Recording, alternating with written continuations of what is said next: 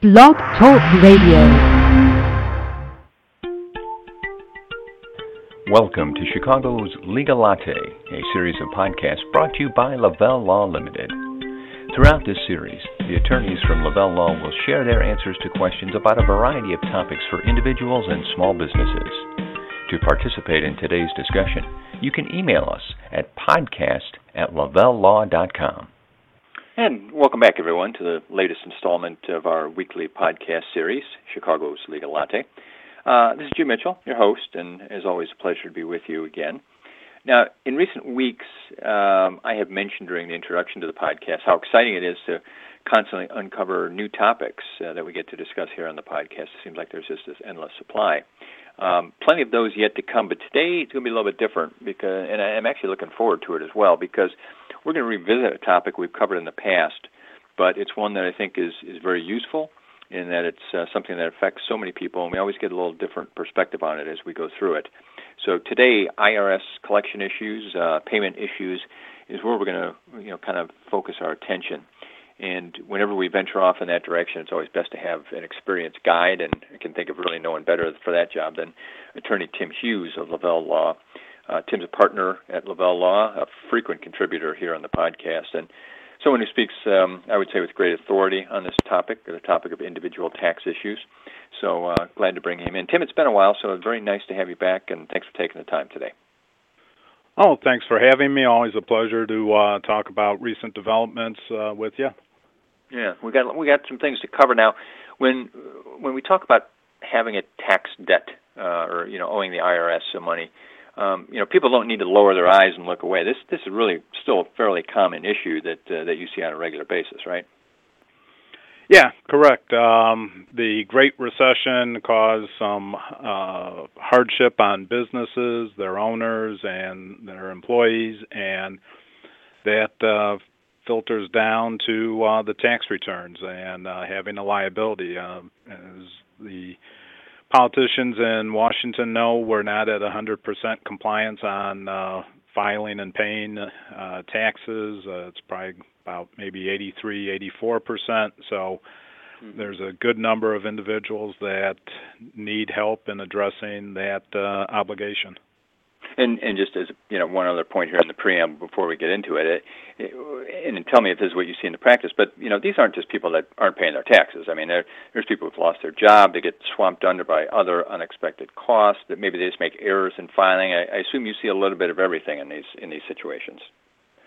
Correct. You're right. That it's not the uh, willful evasion of taxes. It's just life through somebody a curve that they just couldn't get around or thought they could, and it took them longer, or they never got around it, and there's that liability out there. And uh, uh, IRS penalties and interest are somewhat unforgiving, so once that debt accrues, uh, you got to address it somehow. Now, so let's let's start. I would call this the good news, uh, the way I see it. The the IRS doesn't really want to chase someone for payment any more than than the taxpayer wants to hear from them as if we start with that premise, is it also fair to say that the IRS is somewhat flexible in dealing with tax debt? Uh, yes. Um, the IRS back in May of 2012 started to realize that there was a um, Great Recession and somewhat liberalized their um, collection standards because, as you said, they don't want to be paying somebody, uh, their revenue officer, to chase somebody that they can't collect from. You know, that's not helping that taxpayer, and it's not helping the rest of taxpayers get money into the government coffers. So um, they liberalized the collection to allow it allow taxpayers have an easier chance at entering into an installment agreement that won't create a hardship or resolving that tax liability through an offer in compromise. And and you mentioned a few things there that uh, I think we're going to want to talk about today, and and uh, kind of get into some of the specifics um, about resolution. And let's let's start with the case in which someone disputes the amount that they owe. The IRS says, "Here's the bill," and and the taxpayer says, "Wait, I, I don't think that's right."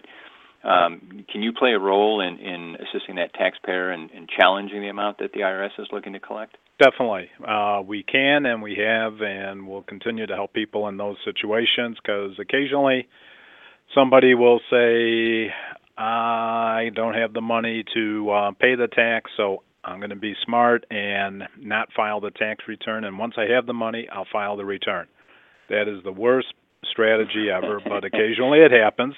Yeah. And what may happen is the IRS will prepare a return for that individual, and that return that the IRS prepares is a valid legal debt and enforceable and probably wrong. Mm-hmm. Probably too high, and that's where we come in and say, wait a minute, you don't have these deductions, you don't have this um, expenses, and so on and so on, and get it substantially reduced or uh, possibly eliminated because occasionally those individuals will have a year or two where there's actually a refund. And uh, depending upon the timing of their getting their returns filed, um, they may or may not retrieve or be able to get that refund because uh, they can only get it if it was within the past three uh, tax years or payment made within two years. So um, a lot of times we see those refunds lost, but again, still lowering that liability that's on the government books to a true number helps in resolving that taxpayer's uh, issue. Yeah, absolutely. Now, does the does the IRS handle uh, debt the way any other lender would? You know, a credit card or bank or anyone else. Will, will they take installment payments? And if is that, is that a standard practice, or certain conditions need to be met? Uh, certain conditions have to be met, but let me back up that the IRS is not like a traditional collection agency or uh, a company collecting on their own debt. The IRS has certain collection powers that uh, blow away those other uh, companies. That uh, mm-hmm. they can issue a bank levy or uh, garnishment on uh, uh, wages that is more severe than anything that uh, typically a creditor can do on their own. So, uh, but they will, they the IRS will provide plenty of notice, so a taxpayer should be able to pick up the phone and contact them and resolve it before that uh, collection uh, activity occurs. But occasionally, you know, something is missed, and that does happen. But uh, okay. no, they they do have uh, criteria for uh, setting up an installment agreement. Okay.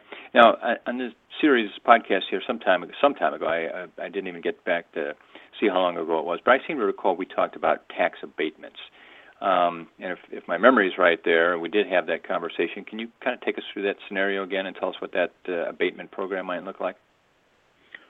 An abatement would be saying that for legal grounds there should be a reason for, or there's a uh, reasonable cause why the tax and or penalty should be reduced because of the taxpayer's uh, fact situation and the law as it applies to that factual situation. So, um, a common one is that uh, unfortunately a business will not remit all its employment taxes, and the IRS will say, shame on that business, but a business is operated by individuals, so we will make a what's called a trust fund penalty assessment against who we think are the responsible individuals, and they will make uh, that trust fund penalty assessment against maybe two, three, four individuals, and one of those individuals will come to us and say, "Hey, you know, I'm the guy that was out in the plant. I never, you know, touched a check or a tax return. You know, that wasn't my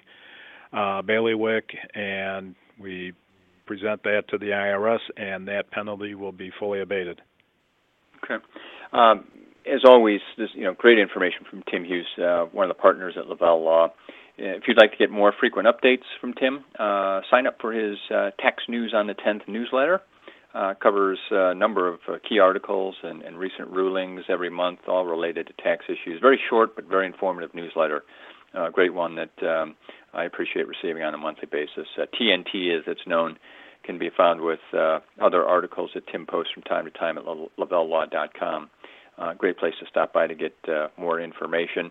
Uh, podcasts are there, articles are there, some videos. In fact, we shot some new videos with some of the attorneys just today, so they'll be getting uh, posted on that website as well. So a lot going on at lavellelaw.com.